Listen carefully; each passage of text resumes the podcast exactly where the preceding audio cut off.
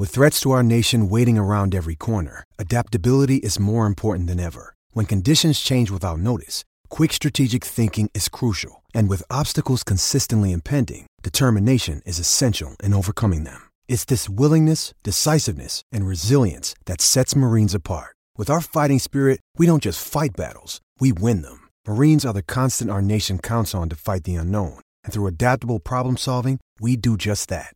Learn more at marines.com. This episode is brought to you by Pepsi Wild Cherry. Pepsi Wild Cherry is bursting with delicious cherry flavor and a sweet, crisp taste that gives you more to go wild for. Getting wild may look different these days, but whether it's opting for a solo Friday binge watch or a big night out, everyone can indulge in their wild side with Pepsi Wild Cherry.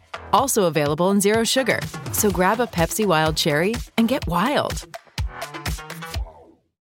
Mary redeemed a $50,000 cash prize playing Chumba Casino this year. I was only playing for fun, so winning this was a dream come true. Chumba Casino is America's number one social casino experience. It's serious fun. With over 80 casino style games to choose from, you too could win life changing amounts of cash. Be like Mary. Log on to chumbacasino.com and give them a whirl. That's chumbacasino.com. No purchase necessary, void or prohibited by law. 18 plus. Terms and conditions apply. See website for details. The voice in the preceding commercial was not the actual voice of a winner. It's never been easier to communicate with people, but it's never been harder to know which platform you're supposed to communicate on. Here's a simpler solution. With call, meet, and message all in one app, Ring Central makes communication easy. With all that connectivity in the palm of your hand, you can work from anywhere with anyone at any time and never miss a beat. Because when it comes to communication, simple is better. Learn more at ringcentral.com. RingCentral, simpler communications.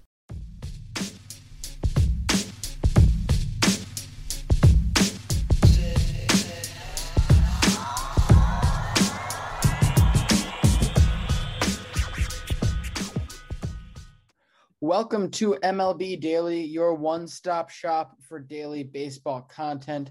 I am L.J. LaFura, and alongside me, I've got Brandon Karam. We are a Belly Up Sports podcast. We are what they aren't. This is our Memorial Day review. The race to Memorial Day is for officially over, but first, just a quick reminder and shout out of why we care about today all of the people who served for us and didn't make it home. Thank you. Brandon, how you doing? Doing good, LJ. Uh, you know, of course, uh, Memorial Day is a very important day uh, as an American citizen, and I'm I'm glad that we do recognize it the way that uh, we do. But um, it's certainly not just a long weekend. Yeah, it's it is certainly not just a long weekend. Sure. And as for the baseball consequences of it, LJ, I heard a stat today on MLB Network regarding Memorial Day. So basically, taking every full season since 2015, I think is what they did. So taking the 2020 season out, 2019 through 2015, out of the 30 teams that made the playoffs in those season those seasons combined, 24 of them were leading their division on Memorial Day. Wow. It, it just shows how important that it, the standings are from where we are right now in the season. It is, and it's not necessarily like you're going to have this easy time coasting through if you get to it. It's not like we're saying this is like, all right, if you're up with like three quarters of the season le- gone, you're to be totally fine, which you would be. However, this isn't about that. This is about sending a message, setting a tone for the season, because it's it's even the same way for most players. You talk about 170 to 200 at bats being the indicator of how well your season's going to go. I mean, of course, there is room for error. However, the majority of the time within those first 200 at bats, you're going to figure out what numbers you're actually going to have that year. You're going to figure out how good these players are going to perform. So it's the same thing for these teams. You're going to see who's putting up runs early in the year. You're going to see who's giving up the most runs, how the defense is. You're going to get all of these indicators of how things are going to go all season long in these first 50 some odd games. Yeah, uh, it's certainly a big enough sample size. And, you know, I absolutely agree. We're not saying that just because these teams are leading right now, it's a cakewalk for them, but we have a pretty big sample size. So we know what teams are are good this year, what teams we can project out to be good. Of course, there's still so much baseball left to be played in this is not saying that those teams are automatically locked into playoff spots or anything, but we know who the good teams are. We know who who is struggling um, right now, and certainly a lot can change. But as for now, I mean, we have a lot to look at with the standings, and I'm sure this week we're going to be doing a lot of uh, deep dives into that kind of stuff. Yeah, certainly. But first off, we have quite a few rather interesting games here today. Some that really stunk. I'm not going to lie. It's kind of a rough day sports wise. But nonetheless, we will march on. Brandon, I believe you have the top of this show. Yeah, uh, I got the first two games. Uh, first, we're doing the Mets and the Diamondbacks. Jacob DeGrom on the mound for New York. Uh, the Mets open up the scoring bottom three, or, or excuse me, top three. Uh, Pete Alonso single scores two. And then top four, Jacob DeGrom helps his own cause. Pitchers who rake RBI single uh, to make it three nothing. Top seven, Pete Alonso, two run jack. Uh, his fourth RBI of the game makes it five nothing Mets. A bottom seven though, uh, they the Diamondbacks are able to get a couple of runs off of Mets reliever Trevor May. They get a home run from Eduardo Escobar, and then they get that other run on a Josh Reddick single 5 2 at that point. But then Billy McKinney goes deep for the Mets outfielder that they recently traded for due to the their lack of uh, depth because everyone's been getting hurt over here with the Mets. But nonetheless, uh, that that would give them a six to two lead. The Mets win by that score. The win to Jacob Degrom, six innings, two hits, no runs, eight Ks. I mean, he was he looked really really good. Only goes six innings, of course, but LJ he only threw seventy pitches. Yeah, you know, you don't you don't if you don't need to make him go countless innings early in the season, why would you? This is a team, again, we're saying setting a tone. This team is five games above 500, not great. However, a three and a half game in the division is solid at, at bare minimum is solid. So, you know, you don't want to push things, push the envelope too much when you don't have to. You're better off keeping things concentrated and working out all the way into the season. Yeah, and the Mets are a team certainly that uh, while they are in the top spot, I think that they have underperformed what they're capable of with the amount of talent that they have on the IL right now. Yeah, I would say I, I think there's only so much that they can do when they don't have actual major leaguers in their outfield. Yeah. Like, I mean, I'm sorry, no offense. Cameron Maybin, no thank you. Like that's off the top of my head. Like that's probably the most experienced major leaguer that's not like 35 and completely out of their career at this point. Like this is going to be their last stop. Other than that, Dom I can't Smith think of any.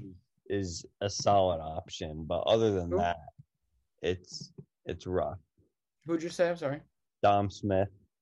Oh yeah, but I don't know. Do I do we really consider Dom Smith an outfielder? It could be crazy, but uh, I, I, mean, no, yeah, you are right. He does prototypical prototypical build of like if Pete Alonso didn't exist, this guy's a full time first baseman. Yeah, he's. It's safe to say Dom Smith will never see center field. no, what's his D WAR right now? Oh, it's not bad. He's at a, he's he's he's batting a zero right. He's got a zero right now. Um, I would hope he's not batting a zero. he's batting a zero. Yes, he's batting a big fat zero out there. Um, negative 0.3 the year before. Got up as high as uh, negative 0.8 back in 2017, his rookie year. So this is certainly not somebody you'd love to see in your outfield. However, if you have to do it, you have to do it. I mean, there's limited they have limited outfielders right now. They have limited time at first base. But you want this guy's bat in your lineup. This is a guy who had a 993 OPS last year and I think will consistently be able to get into that 800 range year after year throughout his prime years. This guy's 26. You're going to have a couple more really good years out of him. You want him in the lineup, and you want Pete Alonso in that lineup too when he's healthy. The, the loss in this game goes to Merrill Kelly, now two and six on the year. He goes six and two thirds, nine hits, five runs, and six strikeouts. All right, the next game is the Nationals and the Braves. The Braves score four in the first two innings. Bottom one, they get a sac fly from Dansby Swanson, and then a two RBI single from William Contreras. Bottom two, Ronald Acuna Jr.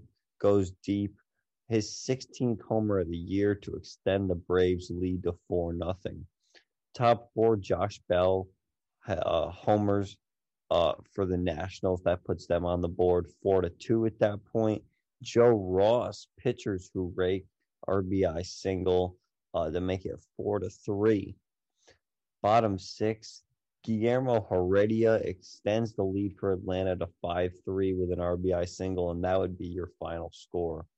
Charlie Morton in five innings, six hits, three runs, six strikeouts, give him the win. The loss to Joe Ross, five innings, three hits, four runs, and seven strikeouts. And Will Smith picks up his ninth save on the year for Atlanta.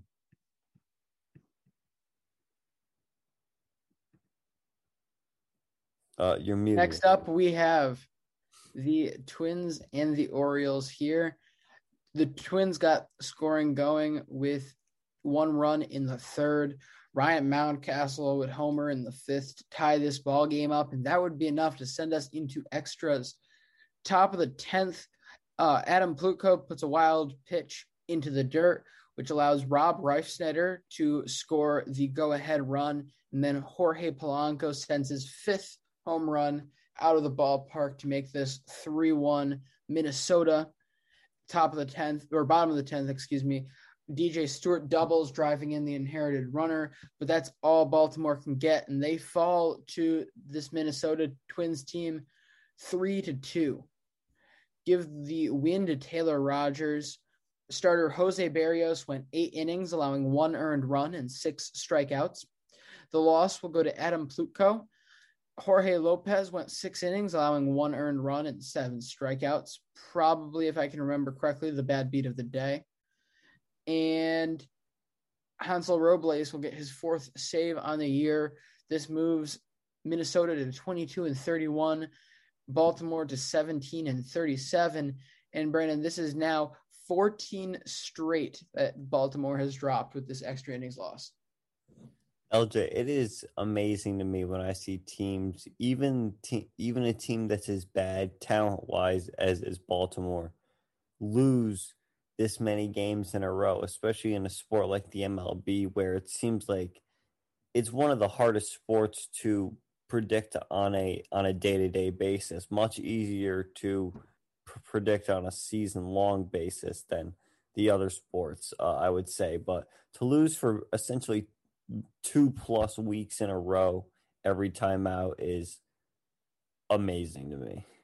Yeah, you know, like the other thing you didn't mention there is I except maybe yeah, the except maybe the NFL, it's the hardest sport to fake as well without getting caught. Yeah. Like I mean, it would be easy to say that oh, the Orioles are just tanking, they're just doing everything they can possibly to lose so the team can get a better and better farm system. No, you you can't do that and not have it actually look like you're not trying out there. This team is trying and can't even luck into a win over a two week stretch or more than two weeks. See, you wouldn't play every day, but a two week stretch worth of games, and they have not been able to find a win. That's that's scary. Um, yeah, I'm not sure where this is gonna this series is gonna put Minnesota though. That's my thing, because Minnesota, of course, I'm sorry, but there's no hope there in my opinion. No, they're they're they're, they're done. Not only are they done in terms of being buried in their standings, I believe. They, Yeah, they're currently last in their division, even past Detroit right now. But there's just nothing good going on there. I mean, you have you have the two guys that you needed to step up in Buxton and Berrios performing out of their minds, and then nobody else. There's literally nothing else going on there. So, you know, they're going to get a good ride of momentum into this. They may split their next series, but I mean, enjoy it while it lasts, Minnesota fans, please. All right. I also, um, when I was doing scheduling here, put this very strategically with a 14th straight loss, as we have another streak coming up. Yes, um, the Yankees uh, and the Rays. The Rays scored one run each in the third, fourth, and fifth innings. Those coming from a Manny Margot double, Austin Meadows home run, and Randy Arozarena single. The Yankees' lone run came in the bottom of the seventh on a Miguel Andujar single, and uh, they dropped this one to Tampa three to one. You can give the win to Rich Hill, five innings, three hits, two strikeouts. Uh, he is, is just absolutely unstoppable against the Yankees this year. Has literally shut us down three times this year. It is amazing to me. Well, I feel like if you, if you if you dragged the right milkmaid out of the field and put her on a mound, she could probably shut down the Yankees th- right now. The loss to to uh, Jameson Taillon, five innings, five hits, three runs, and five strikeouts. JP Feyereisen gets the save for Tampa, just further proving our theory that they are fine with literally every single person in that bullpen uh, saving a game. the mil- the milkmaid will pick up saves. I mean, even like pretty sure they could do that against teams not the Yankees because the Rays just somehow churn out. They do. I mean, you know, honestly, and it's like it's gotten to the point where whatever they have figured out how to do isn't just their own homegrown prospects. I mean, you had that theory for years. Um, well, not really theory, but joke. We joke around of the fact that they have the only reason that the Trop is so poorly run is because they have a secret underground pitching academy that they they put underneath it that they didn't want anyone to know about Yeah, it's where all their money goes. that's where all the money goes. You can't you can't run them through the factory. You can't run them through the gauntlet, the grueling tasks, the trials in the maze runner esque um challenges that you put uh, Sergio Romo and Diego Castillo through in order to get to the big leagues. You can't put JP Feyereisen through that in two days. So they're just I have to I have to assume it's witchcraft at this point. Like it's the only thing I can turn to. Yeah. Uh, Or they've chloroformed all of these pitchers and replaced them with robots, and no one has noticed yet. that's a little gruesome. I don't know. I that would be a cool concept to test out. Test out, just, just, just you know, hide all of the, kidnap a whole bunch of MLB players, and get their power and like amplify it, and put it on something. I think I just explained the exact plot of Space Jam, but that's Space okay. Jam 2 coming out this summer, right? Space Jam 2 is going to be an absolute banger, and I am so happy. Did I hear right that MJ is like is like gonna make a special appearance in the movie? I haven't heard that. I'm all for it. You know, I was I don't like LeBron in any way, shape, or form. I was not looking forward to it because Space Jam is one of my favorite movies. I was not looking forward to seeing gonna make it cool. However, I got myself to watch the first trailer and I was hooked. Actually, I remember I was in my the parking lot of my barber that day. I watched that. Ralph. I go in and I start talking about it. Actually, I watched it twice in the car. I go in and start talking about it to him, and he hadn't seen it. His um apprentice had seen it, and he's like, "All right, fine." And we like stops the cut in the middle of it so he could put the uh, trailer onto the TV so we could all watch it again. I mean, that trailer was beautiful. The graphics are beautiful. The Dwyane Wade tribute, the Dwyane Wade LeBron tri- dunk tribute, beautiful. That almost brought a tear to my eye. It's enough to make a grown man cry. it's gonna be a Not really stay tear. Okay, where are we? Oh, it's me. Um, yeah, so next up we got the White Sox and the Indians. They put together a double header today. First one, of course, not what you want to see in the first half of a double header. Went a little long here. They ended up tied 5 5 in seven innings, including two home runs by Cesar Hernandez for Cleveland. This one, of course, tied 5 5 through seven, goes into an eighth inning where Jose Abreu brings in the inherited runner Billy Hamilton on a sac fly, and then Adam Eaton homers to make this an 8 5 game. Cleveland's able to add one more run in the bottom of the inning, but they lose this one 8 to 6. Mary redeemed a $50,000 cash prize playing Chumba Casino this year. I was only playing for fun, so winning this was a dream come true. Chumba Casino is America's number one social casino experience. It's serious fun. With over 80 casino style games to choose from, you too could win life changing amounts of cash. Be like Mary. Log on to chumbacasino.com and give them a whirl. That's chumbacasino.com. No purchase necessary, void or prohibited by law. 18 plus. Terms and conditions apply. See website for details. The voice in the preceding commercial was not the actual voice of a winner. This holiday season, Lexus wants you to remember. It's not just the thought that counts, it's your thought. Because no matter how much time you spend picking out the perfect gift, the only thing they'll really care about is that it's from you. Here's to experiences they'll continue to cherish. Season after season. Make this December one to remember. Together. Click the banner to discover more. Experience amazing at your Lexus dealer.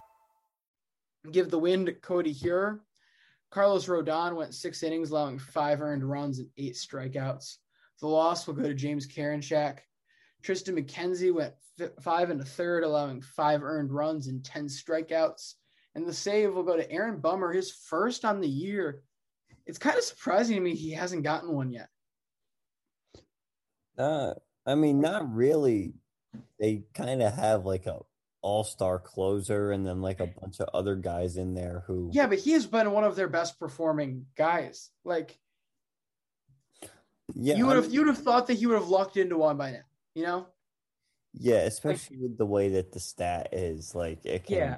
you could you you can kind of luck into one. I see what you mean. Yeah. like because like yeah you have the situations where i mean at least i'm always of the standing you're you pitch you pitch if you're going to pitch your closer at all that day you pitch him in the ninth at most the 10th you don't save him any longer than that so you can have an extra innings game which ends up tied through nine tied through 10 and then you end up with your seventh or eighth inning guy that didn't get in ends up with a save because he was the only guy that was left and just happened to be there. But anyway, I digress. It was just a little disappointing that Bummer couldn't get a save before now. Yeah, I don't know. The thing is, is like there's a really old baseball adage. It's like one of the unwritten rules that a lot of the managers still follow, and it's you don't use your closer in a tie game uh, on the road in the ninth inning. Like you just don't do it. And the Yankees did it the other day against the Tigers, and they lose the game because of it. It's like it's the one unwritten rule that like I kind of agree with and it makes sense, especially with the way the extra inning rules are. Like why bring in like LJ, tell me what sense it would make to use like a ground ball pitcher in the 10th when you could just use your strikeout guy. I mean, wouldn't you much rather have the guy who is your strikeout guy pitch the extra inning than a guy who's going to induce contact, like that just seems like really, really basic strategy. I mean, I feel like my thing is I play not to lose more than I'm playing to win when it gets into extra innings. In not from a not from a like lineup standpoint where I get conservative. That's the last spot to be. However, I want to make sure I don't lose. If I'm going to lose, I want to lose as late in the game as possible. So I want to put in the most talented guy and make sure I don't lose as quickly as possible. It's just always been the way I looked at it. I mean, I think yes, you don't. Of course, you want to avoid a contact player as much as possible. However, in this day and age, it's not like you only have one strikeout guy. Yeah, I mean, it, it was just the way that the Yankees handled it the other day. I just was questioning it because they we we brought in a guy who was pretty much at the end of our bullpen, and then we put him and we knew he was hurt. We put him on the IL the very next day. Put in an injured relief pitcher in a save situation in in extra innings, and then he allows a walk off home run. What do you know? Well, we still have a second game to this doubleheader. Bottom of the second, Bradley Zimmer singles and brings in Harold Ramirez and Billy Hamilton, or not, not Billy Hamilton, my bad. Um, making this one nothing Cleveland. Sorry. Uh, Nick Madrigal then in the top of the third singles to tie this game up. And then bottom three, Jose Ramirez sends his 13th home run to right center field, driving in two runs and winning this game three to one in favor of the Indians. Give the win to Phil Maton. Cal Quint- Quantrill went three and a third, allowing one earned run and five strikeouts. The loss will go to Jimmy Lambert. He went three and two thirds, allowing three earned runs. And the save will go to Emmanuel Clase, his ninth. Brandon, I got to ask here because I feel like now I've had enough time where I've really focused on it to figure out what I would like to do if I were a manager. How do you handle the seven inning double headers, pitching wise? Like, uh, Like in, schedule. in what way? Like, how would you schedule from a starting standpoint in bullpen management? You see, the what the, what if, I would if I have to use an opener or just if, if I have to go full full bullpen game, you can scratch seven innings out of your bullpen. And the thing with with double headers is that most of the managers hate them because a lot of them end up getting split. Like more than half of the double headers end up being split. So it, you you're more than likely going to get one and I think a lot of managers know that. It's just, you know, trying to not waste too many arms. It, and it's all dependent on how many games you've had prior to that, what what what your schedule is coming up, etc. But you know, I would totally be fine with having to go with a bullpen game rather than start a start one of my guys in my rotation on short rest. You see, I I you know I think that's one of the best things about the seven inning doubleheader is the fact that it gives you that type of flexibility. Teams are more than willing to go with bullpen games on nine inning days when they have to, when they want to. However, it feels like a no brainer to me, it, especially if you have one of your like top two or three guys on the mound for the first game of the doubleheader. You can pitch that guy even if he gives up four, five earned runs. If you don't want to screw up your momentum, you can pitch that guy six innings or 100 pitches and get the majority through that game, maybe only use one reliever that game, and then you only have to get through seven innings in the bullpen game. Like that's a, that it doesn't seem like seven innings to nine innings is a difference, that much of a difference, but it's pretty huge. That's at least at minimum one extra reliever that gets spared on that day that you have fresh going into whatever the next game may be watching the seven inning double headers also just like it just seems like everything is more important mm-hmm. and like in in a sense it is because the game is shorter every at bat means more but when you get to like the fourth or fifth inning like normally you're like, oh, like we got time. In the seven inning double headers, like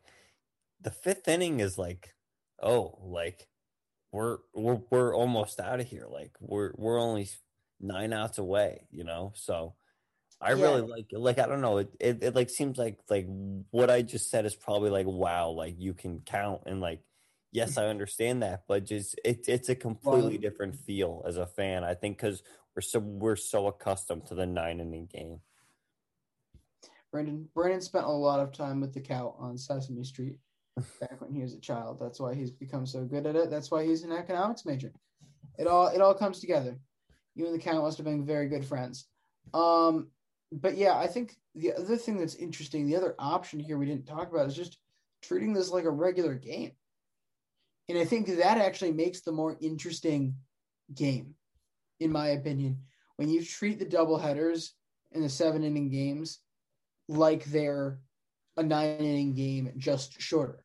Like you have, for example, that's what Alex Cora has been doing a lot of this year with the Red Sox. Is if they have a seven inning game, he's pulling the guy, the starter, in the middle of the third. He's not letting him go too much too deep into these games. He's not letting him certainly not letting the guy go more than two times through the lineup because there's no need.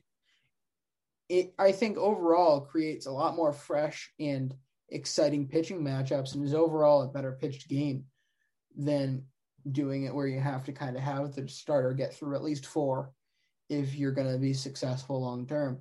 You can pull a guy after three and still feel kind of comfortable with yourself. I mean, and not only can you pull a guy after three, look at today's situation with Carlos Rodon. They pull him after five, and he allowed like five runs, right? Like that's Yeah, six six, or no, earned- six no, innings, five earned. they, yeah, or yeah, after six. So, I mean, they were fine with with a letting him go and still allowing uh, quite a few runs because, like, at the same time, while you can pull them after three, if you don't want to waste the pitching, you know, why not let your starter go? if you're within a couple runs, like if it's like if it's a four nothing game and the guy just let a runner on in the sixth inning, you kind of have to pull him. But if this is a five four game, if this is a six five game, you're gonna. I think you have to keep the guy out there because in the first game of the doubleheader, a thing that you're typically known to split. I would much rather be focused on getting the most value into the second game and gritting out the first game if I can. Yeah. Absolutely. I agree. Well, uh let's move on to the next part of the recaps. Tigers and Brewers. Uh this one was scoreless through the first 5 innings till the top of the 6th. Jonathan Schoop of the Tigers drives home a run on a single to make it 1 nothing in Detroit. Bottom 6, Willy Adames with a two-run home run to give the Brewers the lead two to one. Akil Baddoo, top seven. LJ, this guy is actually starting to turn a corner. Maybe Finally, been doing something. finally been doing something. At least that's the way the way that the Tigers commentators were talking today. They were saying that he's been hitting the ball well. Now, I mean, I certainly hope so because he's a very fun player when he's going. Uh, he he is one of the fastest players in the league as well. Has some power. Hit his fifth home run of the year, top of the seventh. That tied the game at two. LJ, this one goes to extra innings until the backup shortstop Luis Urias singles to uh, bring home the walk off hit. You know, this is the guy who thought that he was going to be the future at shortstop for the the Brewers. Instead, they go and trade for uh, Willy Adames, and he says, "Hey, You, know, you can't have too much defense. no." Never. You know, it, it shocks me that the the Brewers just completely loaded up on a defensive talent this offseason because they they get Kolten Wong, who is mainly a defense guy, but you know, he's a good bat, but is a premier glove at second base. Yeah. They get uh, uh Jackie Bradley Jr., who is probably the best outfielder defensively, other than like a, a Kevin Kiermaier, and I could even argue that that Jackie Bradley's better than him. Yeah. Uh, and And you're adding that to Lorenzo Cain. Don't forget that. yeah, like and uh, Christian Yelich, he can handle his ground out there too, as well. So you trade for a Willy Adames then, and you're just creating this entire defensive team. And Wait a minute. Who's playing center field in Miami? Sorry to interrupt you. in Miami, Yeah. Darling Marte. No, no, no, no, no, no. In those Miami teams with Yelich. Oh, because I know Stanton played right, and I don't think Ozuna ever had the could have ever had the arm for center. It had to be Yelich, right? So you got three. If that's the case, I mean, yes, Ozuna's a Gold Glover. Ozuna's got to be a Gold Glover in left field. it was it was Christian Yelich in center. So you ha- yeah, so you have three you have three center fielders. I mean, I don't get me wrong, I love those lineups. Honestly, any outfield that can give me three guys who can play a decent center field is something that is a lot of fun to see because they can just g- cover so much ground even if one or two of the guys aren't at their best, even if they're not the best center fielder, like they cover significant ground. And what people aren't talking about is how good uh, your your defense can complement your pitching. This is a team that has, you know, we talk about it pretty much a couple times a week. How good this starting rotation is. You know, I feel like a lot of pitching stats is kind of dependent on your your defense. If they can save you a couple runs here and there and are a solid uh, defensive team, it's going to make your your pitching numbers look a lot better than um they they would be if it was just an average team on on, on defense. So uh you know, these guys like Corbin Burnes who pitched today uh and and and a Woodruff, uh, Devin Williams, Hader, Freddie Peralta, all those guys are going to benefit from them kind of loading up on this defensive uh, lineup. And if they can get enough offense, this is a scary, scary team. I mean, the NL Central is looking like a three headed monster now with the Cubs getting hot.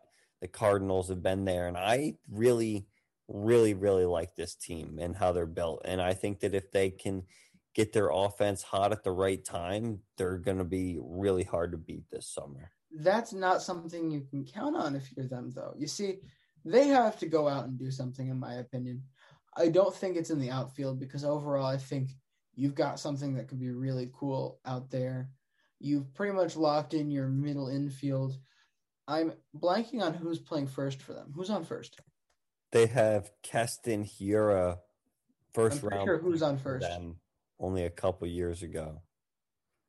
They also have Travis Shaw, like he can play a little mayor of ding dong city forgot about my guy. Didn't he just like yeah, he beat out a pretty decent double today. Um yeah i mean overall i mean if you could get something somewhere i just don't know where that hole is. You got yeah you got Hiura at first shaw at third. I'm not sure where the clear spot is to make a move for offense but i just don't i look at this i look at this lineup and i question whether they can actually pull something out because at the same time as you're like if they get hot if is a very scary word when you have uh, corbin burnes and brandon woodruff both with four years or including this year four years left of service time with the team.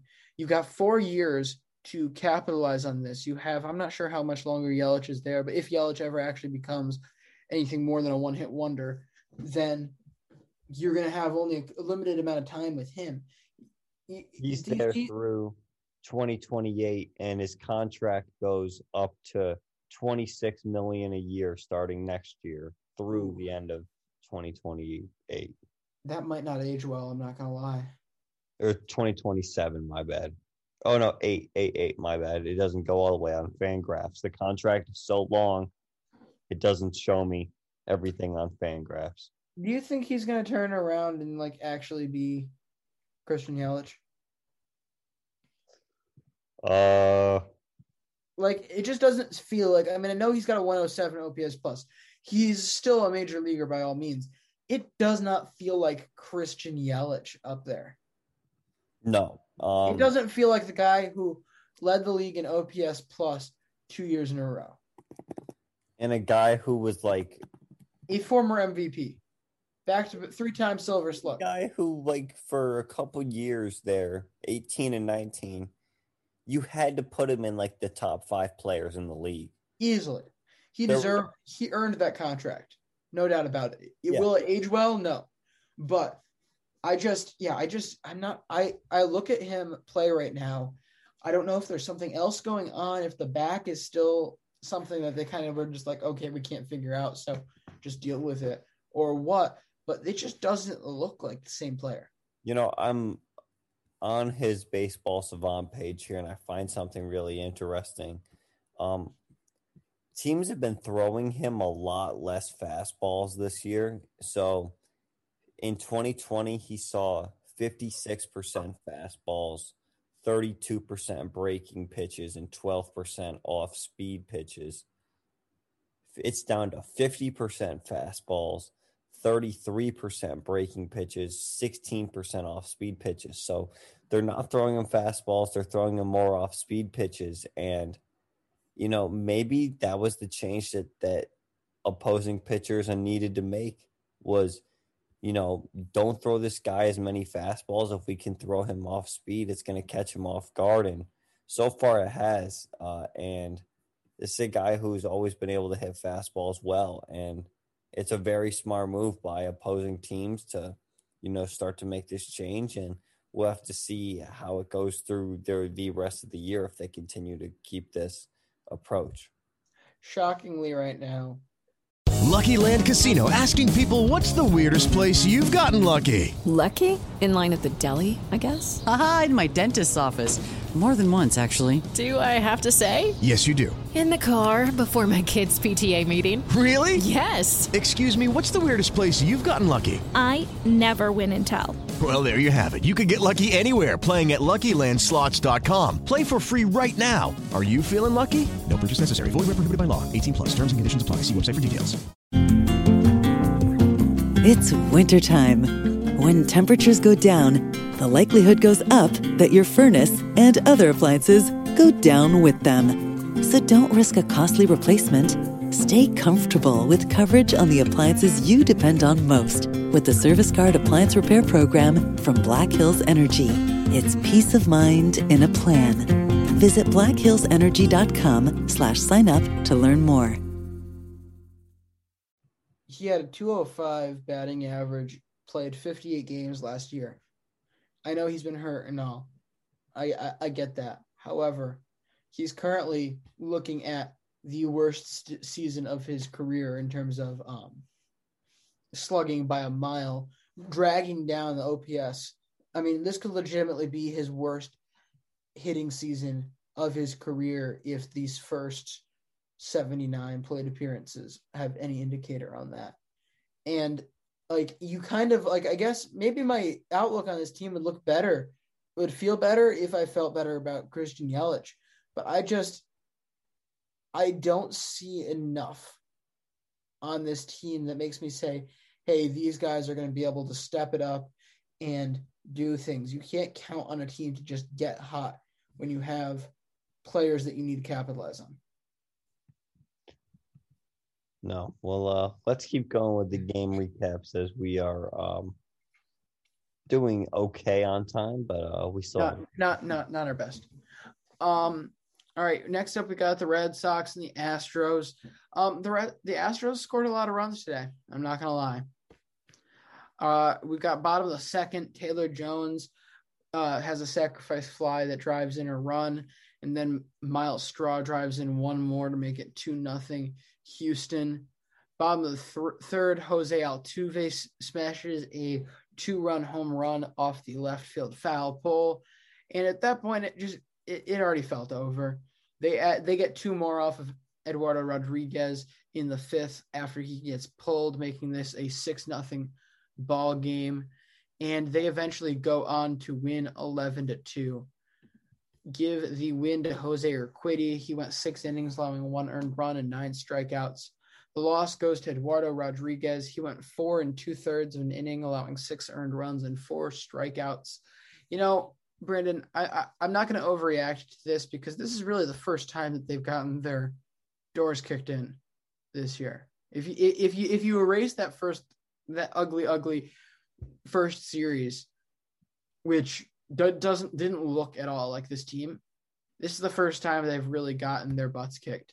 So I'm not going to put too much on this because it happens every now and then where you're just not you're not going to come out great. Jose Urquidy pitched a phenomenal game, really up until he pitched he uh, left the game. He was dominating the game. It it was it was a really good effort in that sixth inning to get a run off of him. Yeah, but, uh, Eddie Aces and Colten Brewer went out there today, and they clearly did not want to win. Uh, it's as simple as that. No, I mean, you know, it's yeah. I mean, I'm I'm not really sure where to stand with Eddie because Colten Brewer definitely didn't want to win. Well, Colten Brewer, I mean, I, I wasn't expecting a hell of a lot out of Colten Brewer. The dude just came up from Worcester. The dude barely was relevant on the last two years teams, which didn't have pitching. So I'm not sure what anyone expected of Colten Brewer other than being slightly better than Austin Brice. But he also got put into a screwed up situation. Eddie left him with a very messy inning to finish up there. But it was it just it wasn't good. Eduardo Rodriguez though had the second worst May in terms of ERA in the league, 706. That's something to worry about. Yeah, and I think I if I saw that stat correctly, Luis Castillo was the worst. I really wish he was a Yankee because I would be so happy if that was the case. You guys should have traded for him, man. Yeah, that's that, who you wanted. That uh, I'm You're happy. happy with Corey Kluber every day. Well, um, but yeah, no, I mean, you know, his his peripherals look good, but at the end of the day, it does come to not come down to not allowing runs and he just he can't go deep and he's not and he's allowing a lot of runs since he's come back this year so it's just things need to turn around quickly for him because that's really the only hole that I have that I don't feel comfortable with. If he can turn around and be a, a decent four, I will be fine. But this isn't a decent four. This is like a throwaway five, is what he's turning he he the performance he's turning himself into. Well, LJ, I'm not sure if you've looked yet, but if I did it correct, it looks like the projected starting pitcher that me and you were gonna see. yeah, I know it's gonna be Gerrit Cole, Eduardo Rodriguez. No, it will be Domingo Germán and Garrett Richards. Uh, which is an interesting matchup. It looks like that that you guys are gonna avoid Cole uh, as yeah, because well, well, that's only going to be a day though, right? So they could pull him up. So it looks like that he that the Yankees want Cole to go Thursday against Tampa, and then oh, okay. go uh, King Friday, Taillon Saturday, Germán Sunday, which is just the worst three to have against Boston. It is, you know, the fact that we don't even get a Monty start in, in there is not yeah, you know, and you're and you're going against. Yeah, I would say yeah, I wouldn't feel too comfortable with that. We're probably gonna face if I if I look. Yeah, you'd be facing you'd be facing Eovaldi, Erod, and then Richards Sunday. Yeah, uh, I'm fine with the I'm fine with those three, as long as I'm not concerned about Erod. The Yankees, you know, we've we've had. No, you, should, you, you shouldn't be you shouldn't be concerned about Erod. The other two, you probably should. Garrett Richards is he has a he has like one of the highest spin rates on his curveball, and other Garrett Richards that, basically had back to back to back blow up starts to start the year. Almost got like so that's just called being bad. No, it's not a blow up starts at that point. That's just uh, back to back to back blow up starts. You nearly had pitchforks and torches going to his house. and then all of a sudden he turned into a stud and has pitched lights out since. So I'm not worried about him. Nathan Eovaldi, I genuinely have no clue how he's got a four ERA. It hasn't felt like that. You know? Yeah. So I feel comfortable with both of those guys. Anyway, where are we? On to the Dodgers and the Cardinals. Um, this game started out with four home runs. That was the first four scoring events. The first two coming from the Dodgers in the bottom of the second, Gavin Lux and Chris Taylor. Then top six, Justin Williams and a Dylan Carlson both go yard for St. Louis. That Carlson home run puts the Cardinals up three to two. Bottom of the sixth, Will Smith with a bases loaded walk to tie the game at three. Chris Taylor with a three run double after a really long at bat to break the game open, give the Dodgers a 6 3 lead. Tyler O'Neill, top seven, goes yard to cut the lead to two, his 12th or his 12th homer of the year. But then bottom eight, the Dodgers offense piles it on. Gavin Lux goes deep for the second time on the night. Matt Beaty, the RBI man, singles to drive in a run, and then Mookie Betts RBI double to drive in one more. The Dodgers win 9 4. The win to Trevor Bauer, now 6 and 3 on the year. He goes six and two thirds, five hits, three earned, five strikeouts. Jack Flaherty got the start for St. Louis, five innings, two hits, two earned, nine Ks. The loss goes to Ryan Helsley, uh, who's now three and three on the year. He gets the hold and the loss. Uh, you know, the hold stat is really strange. I don't get how he gets a hold when he goes a third of an inning and allows two hits and two runs. But that's um. So did he? He got pulled. Did he get pulled? Yeah. Uh, yes. Yes. That must. That must be it then. But like, he, I I don't I don't. I mean, when he left when he left the game, technically it was still a save situation. However, once the inning was over, he had the loss. Well, yeah, the the Dodgers win. They're Either not, that or it's a typo. No, no, it's definitely oh. not a typo. The MLB they they like never have these scoring errors. They it's like a thousand percent correct. Are you saying the MLB never makes mistakes? Because I will call BS on that, sir.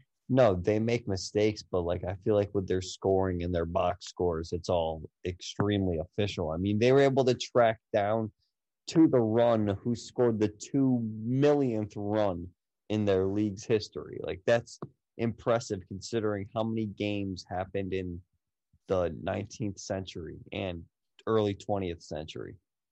Oh, sure, but like I guess my point is that doesn't stop there from being a w- single day system error where like the today something can get put in today's piece by accident. Oh, sure, yeah. After the, especially after the fact, because like if you print out the stuff, the managers get to check over the box score and everything. If you printed it out and had that after, but at the end of the day, who knows? Are we ready for A's Mariners? Sure. All right. Tony Kemp gets this started off with a sacrifice fly, which brings in Chad Pinder, making this one nothing Oakland. Then we will fast forward into the top of the eighth, trailing four to two to Seattle in Seattle's favor. Seattle balks in a run, and then Sean Murphy doubles, which ties this game at four apiece. Top of the fifth, Aramis Garcia has a RBI single, which drives in Matt Olson, the inherited runner. And then in the bottom of the 10th, with Seattle trailing five to four. Ty France gets an RBI single, and then Tom Murphy ends this thing on a sacrifice fly. Seattle wins this one six to five. Give the win to Daniel Zamora. Logan Gilbert with the quality start here, six innings, allowing two earned runs and five strikeouts. The loss will be given to Lou Trivino as James Kaprielian goes three and two thirds of an inning, allowing four earned runs. All right. On to the Phillies and the Reds.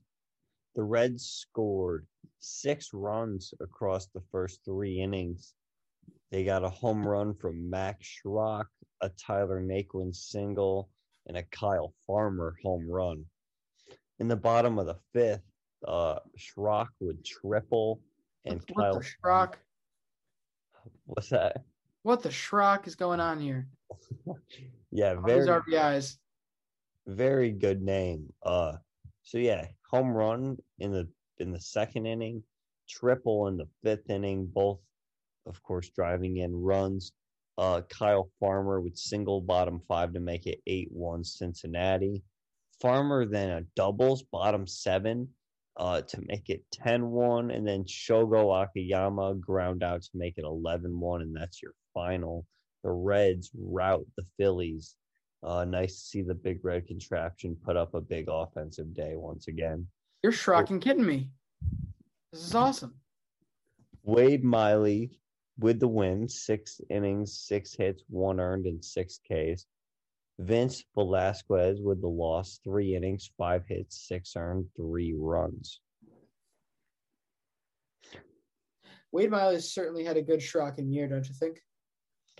Yeah, threw a no hitter. Uh, has been good.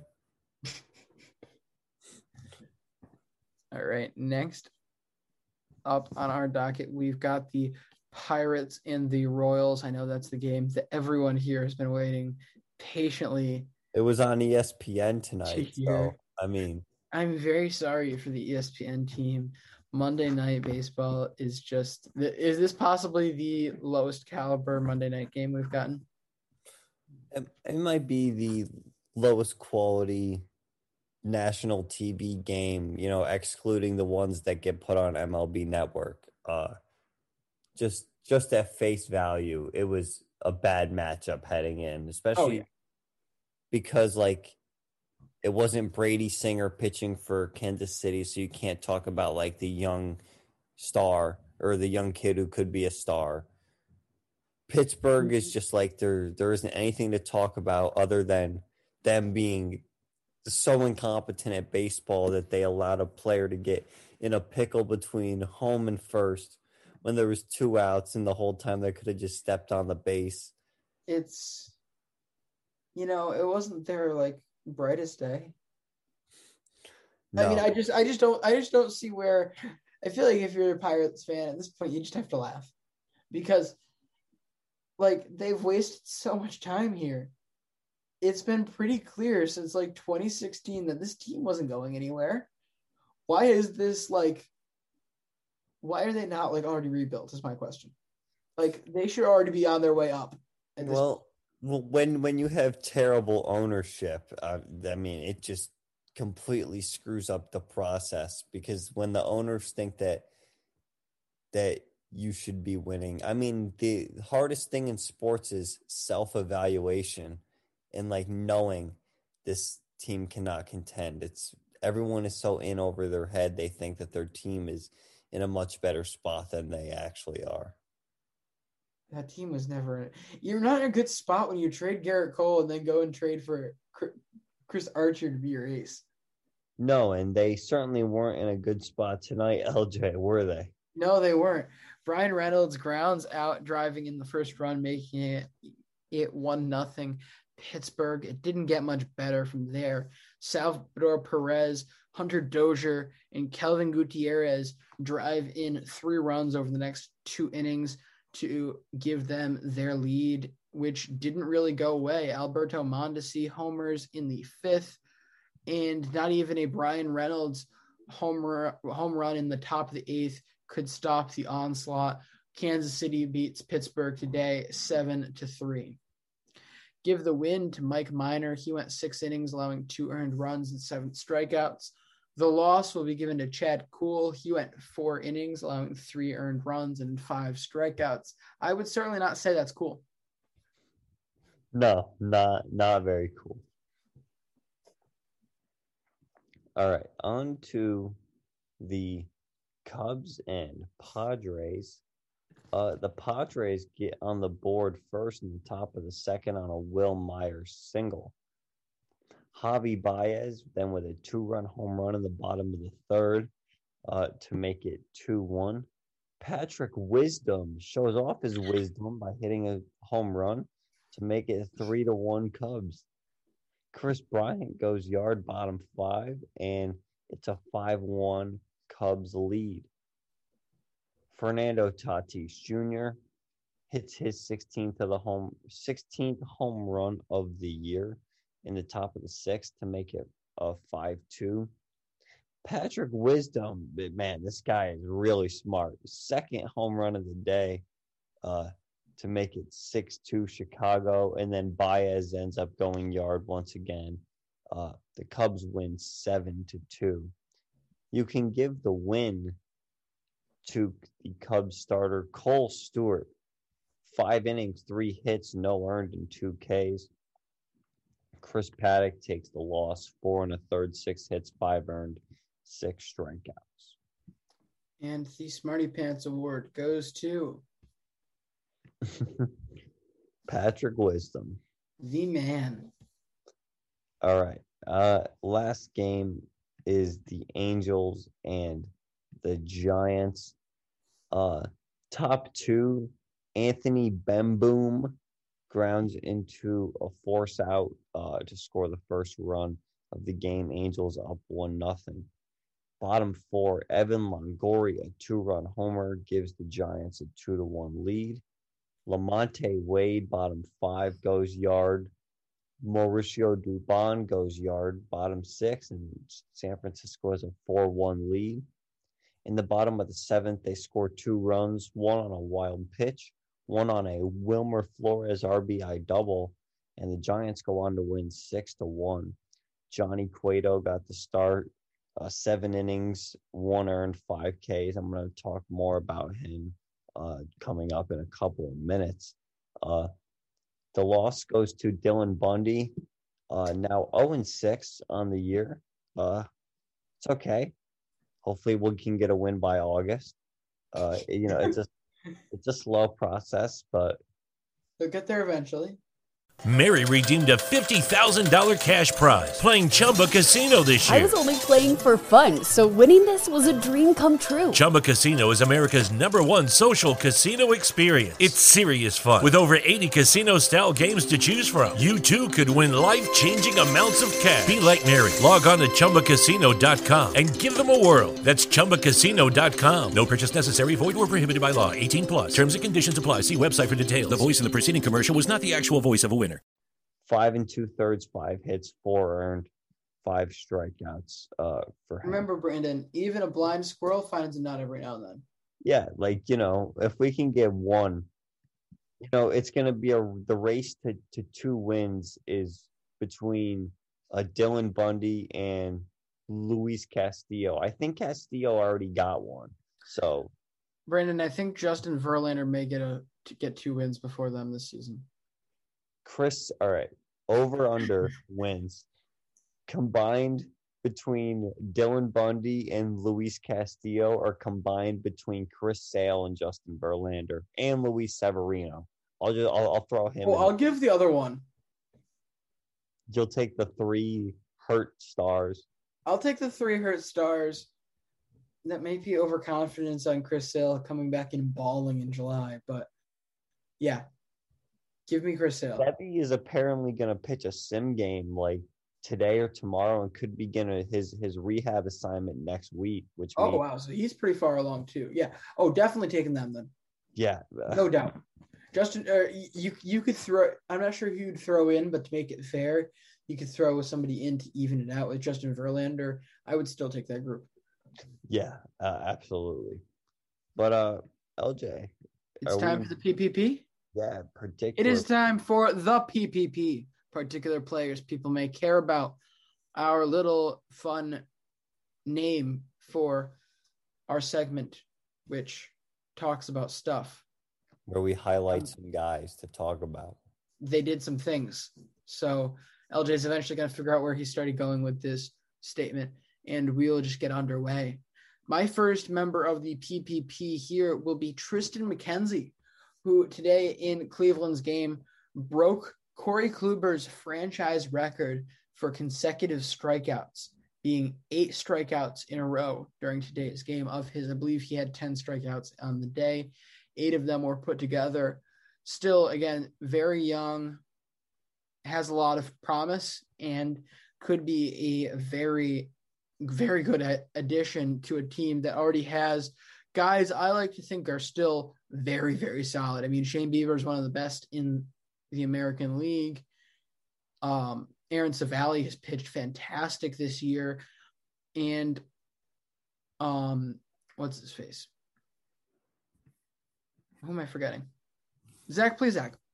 Zach Plesac, you know, didn't have a great start to the year, but I don't think that's much of a thing to worry about going down the stretch because he looked so good, especially last year. I think he's going to work himself out.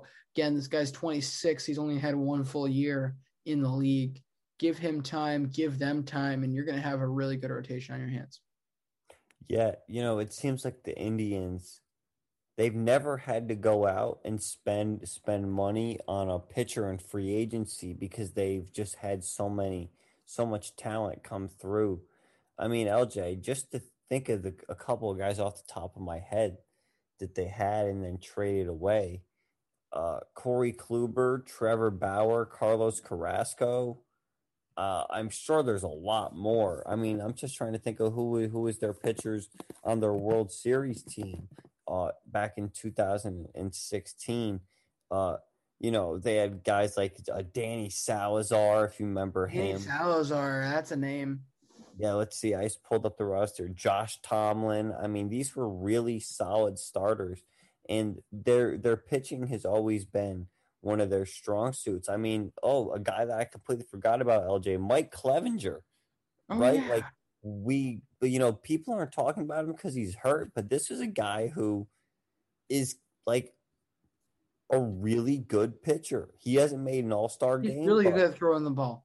LJ, this guy, like, go and check out Mike Clevinger's uh, ERA plus because he has been way above average pretty much every year of his career since 2017.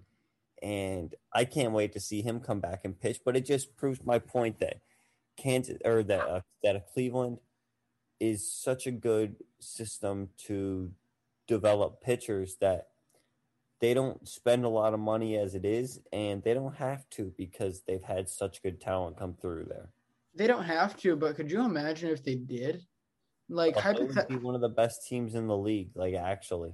consistently, consistently too, because at that point you don't have to. I mean, it, yes, it's nice to um, focus on developing prospects and developing position player prospects. However, the bulk of them you could trade for.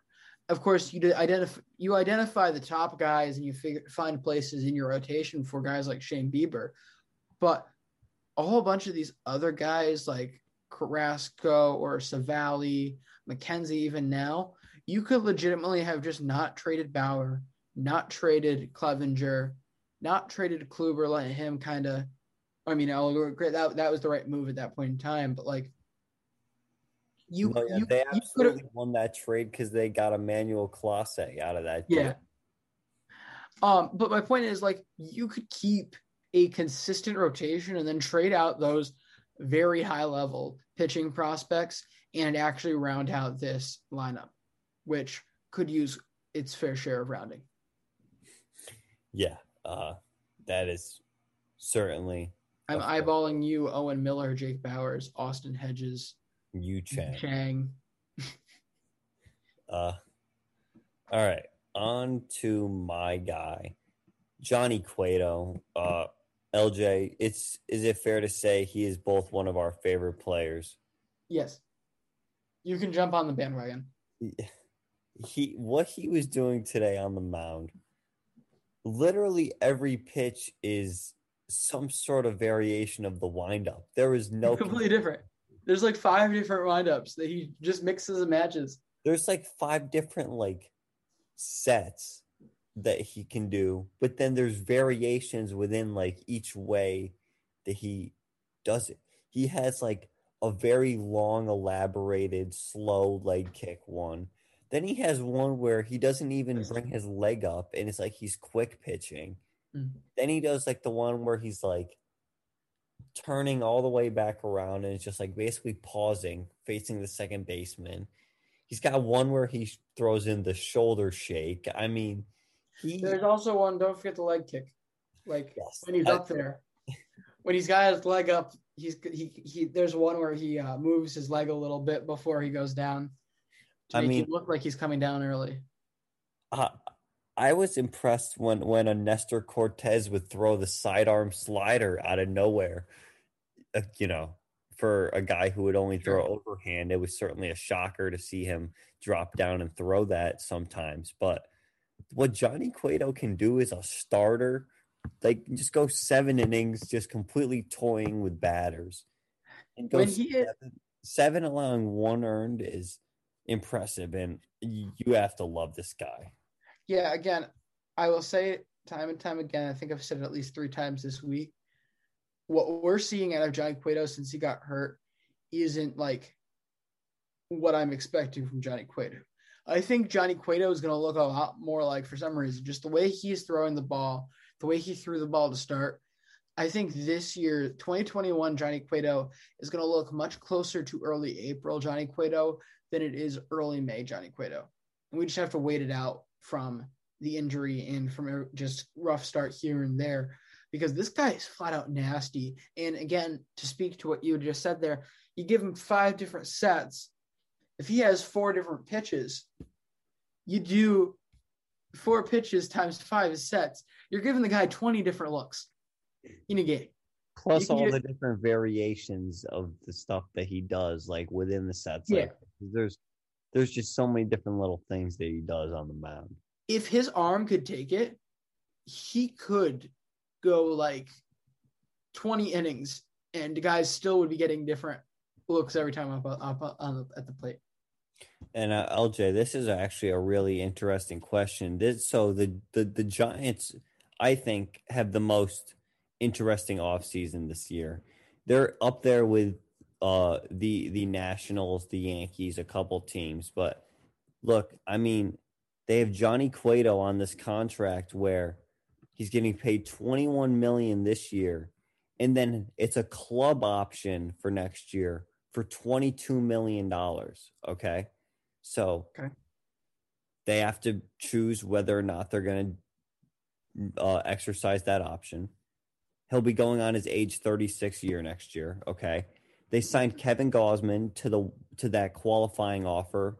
That's so that's one year 18.9 million. So he'll become a free agent after this year. Both brandon belt and brandon crawford will be off of their contracts which both pay them over 15 million dollars a year and they will be free agents. They're losing anthony DeSclafani and aaron sanchez to free agency and alex wood to free agency so in terms of their starting pitching like who are they going to bring back? Are they going to exercise Cueto's uh, option, and then what are they going to do with all the the money that they're they're losing from Belt and Crawford? Are they or that that they're gaining from those two uh, off their books? Are they going to try to re-sign one of them? I mean, this is like the core of their team that they are shuffling around here in this offseason, and it's going to be really interesting to see what they do after the season. That's part of why it's such a do or die time for this team right now. I mean, if you don't have so many of these guys, what do you have left? I mean, overall, I mean, I think that at that point you might just have to pack it in if you can't if you can't keep a competitive roster here. However, I firmly believe that they will Yeah. because if they were going to do it this year and make make this big push here with everything that the other two teams in their division added, why would they stop spending money, especially after they saw that it worked? And, Like- and because they're getting so much off their books after this year, anyway. Yeah, exactly. They they are going to. Although, wait, what'd you say? Um, Crawford's was. So both Belt and Crawford are coming off of contracts that are over 15 million this year. Yeah, at their age, they're not going to get like crazy numbers. However, they're still they're still going to be pretty expensive. they're not going to be cheap. Going to be really expensive after the year that he just put up. Who, Like Crawford? no, no, uh, no, Kevin Gausman. Uh, Oh, yeah. because if he's getting 19 million this year, he's he's going to want 25 million dollars a year. And Oh, you see, I think he's the guy you can't miss. Is is is he the one that you just overpay and you don't and you just kind of eat the end of that contract, but just so you can have him? Yeah, or you try to go on a Trevor Bauer type deal. Honestly, that might be the more more of the area to go here if you're willing to, as San Francisco. If you're willing to spend the extra money on the extra money right now, why don't you bring a couple of these guys that you might be a little worried about giving big time, big bigger contracts to, like a Kevin Gausman, where you're worried like, hey, I may have to eat some of this give him the money on the front end, like a Trevor Bauer, where then you're going for a shorter time but very similar amount. Um, like like there's there's ways they can work around this. I just don't think you can miss on bringing back Kevin Gausman if you're the Giants next year with all he's brought to the table. Overall, you have to try your very best within the confines of your finances, but let's make those confines pretty big to bring back everything that they have here. I would say everything except for Brandon Crawford. Uh, and the only reason is because I feel like that they they should 100% be in contention for one of those shortstops that's hitting the market if you're going to have that money. You're not cuz you're not going to want to pay Brandon Crawford. I mean, look, he's been good this year and is certainly a big part of your franchise. Yeah. But is it financially the best choice to sign him to a multi-year deal? No, like that just doesn't make sense. Especially if you want to like if you want to compete with the the Dodgers and Padres, you need to seriously be in contention for one of those big free agent bats and cutting ties with with Brandon Crawford I feel like would be a, a smart move if they wanted to go in that direction. You know, I understand where you're coming from. Actually, my first question is what's Evan Longoria's contract look like right now? That is a great question. Certainly not Longoria. saying to cut him. Okay, so he cut him less, but- gets paid eighteen point six mil this year, nineteen point six mil next year, and then a 13 $13 million club option for twenty twenty three. Okay. So that's that's actually really good. So like, so he he's on the team through twenty twenty three. There's no reason why they wouldn't pick up that option. especially especially with if he's having a, our kind of career renaissance right now you're right there's no reason for them not to bring him by. I just you know i understand what you're saying here brandon and you're right. However i think if you're the giants you have to think about overall competition window. The other thing we have talked about them again the giants are probably my favorite national league team at this point. I do want to see them be successful. However, being realistic here, I don't see a lot that's moving the needle for me prospect wise. I don't see a lot that's moving me to say that this team has a future past another four years. Uh, can I argue the prospect thing real quick? Sure. Uh, they have a top ten prospect in the league as a hitter. Yeah, I, I see him again. Further, further um, justification. Uh, Marco Luciano, further justification not to bring in a shortstop. Very fair. Um, but um but my my point is like I don't I don't I don't see a full team there. Like yeah, there's not enough there for me to say okay this team's going to be able to bounce back in a couple of years and just keep churning out bring in bring a new group in. I think they're going to need a minute before they're going to have another championship run out of this they're going to need more out of this farm system than, than what they have. So why wouldn't you then bring Brandon Crawford back if you're able to get him for like three years rather than have to sign a guy like say Corey Seager, if he wants to stay on the West Coast, but the Dodgers won't pay him, you're giving Corey Seager a seven year deal. Like, that's not going to help you here, you know? Yeah. Like, you're just going to end up having to sit there with him doing a, no- a whole lot of nothing, or you're going to have to trade him in the back half of his contract. And I just don't think that's necessarily the most constructive thing. However, it's certainly an option for them. They've got a lot of options. They've got a lot of guys coming off the books and a lot of options of how to bring them back or replace them. I'll be interested to see what they do. Brandon, do you think it's about time we wrap it up and push the Hall of Fame for the Houston Astros to tomorrow? Yeah, sure. Uh, as for the the leaderboards, there's only two things I wanted to talk about. First, there's a four-way tie for home runs now uh, between Ronald Acuna Jr., Adolis Garcia, Vladimir Guerrero Jr., and Fernando Tatis Jr., uh, all with 16. And then as for the pitching pitching ERA, top three is Jacob DeGrom at 0.71, Brandon Woodruff at 1.27, Kevin Gausman at 1.40. But yeah, that is going to do it for this episode of the MLB Daily Podcast. Thank you for listening to us. Uh, make sure that you will leave us a rating, a nice uh, like, whatever uh, you can do to help support us. Uh, also, you can actually support us by going to our t- show Twitter at MLB Daily Pod, participating in our daily trivia game that we post. Uh, it the winner at the end of the year gets a free a belly up sports t-shirt and the entire MLB daily line when slash if it's out by then. But um Oh, there'll be something out by then. It's just a matter of how much.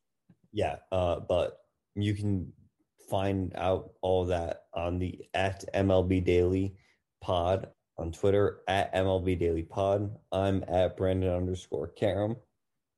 And LJ is at LJ underscore VP underscore La Fiora. But uh, that's going to do it for this one. Thank you for listening.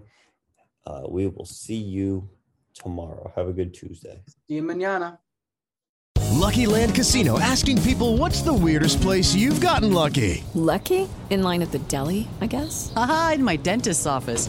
More than once, actually. Do I have to say? Yes, you do. In the car before my kids' PTA meeting. Really? Yes. Excuse me, what's the weirdest place you've gotten lucky? I never win and tell. Well, there you have it. You can get lucky anywhere playing at LuckyLandSlots.com. Play for free right now. Are you feeling lucky? No purchase necessary. Void where prohibited by law. 18 plus. Terms and conditions apply. See website for details.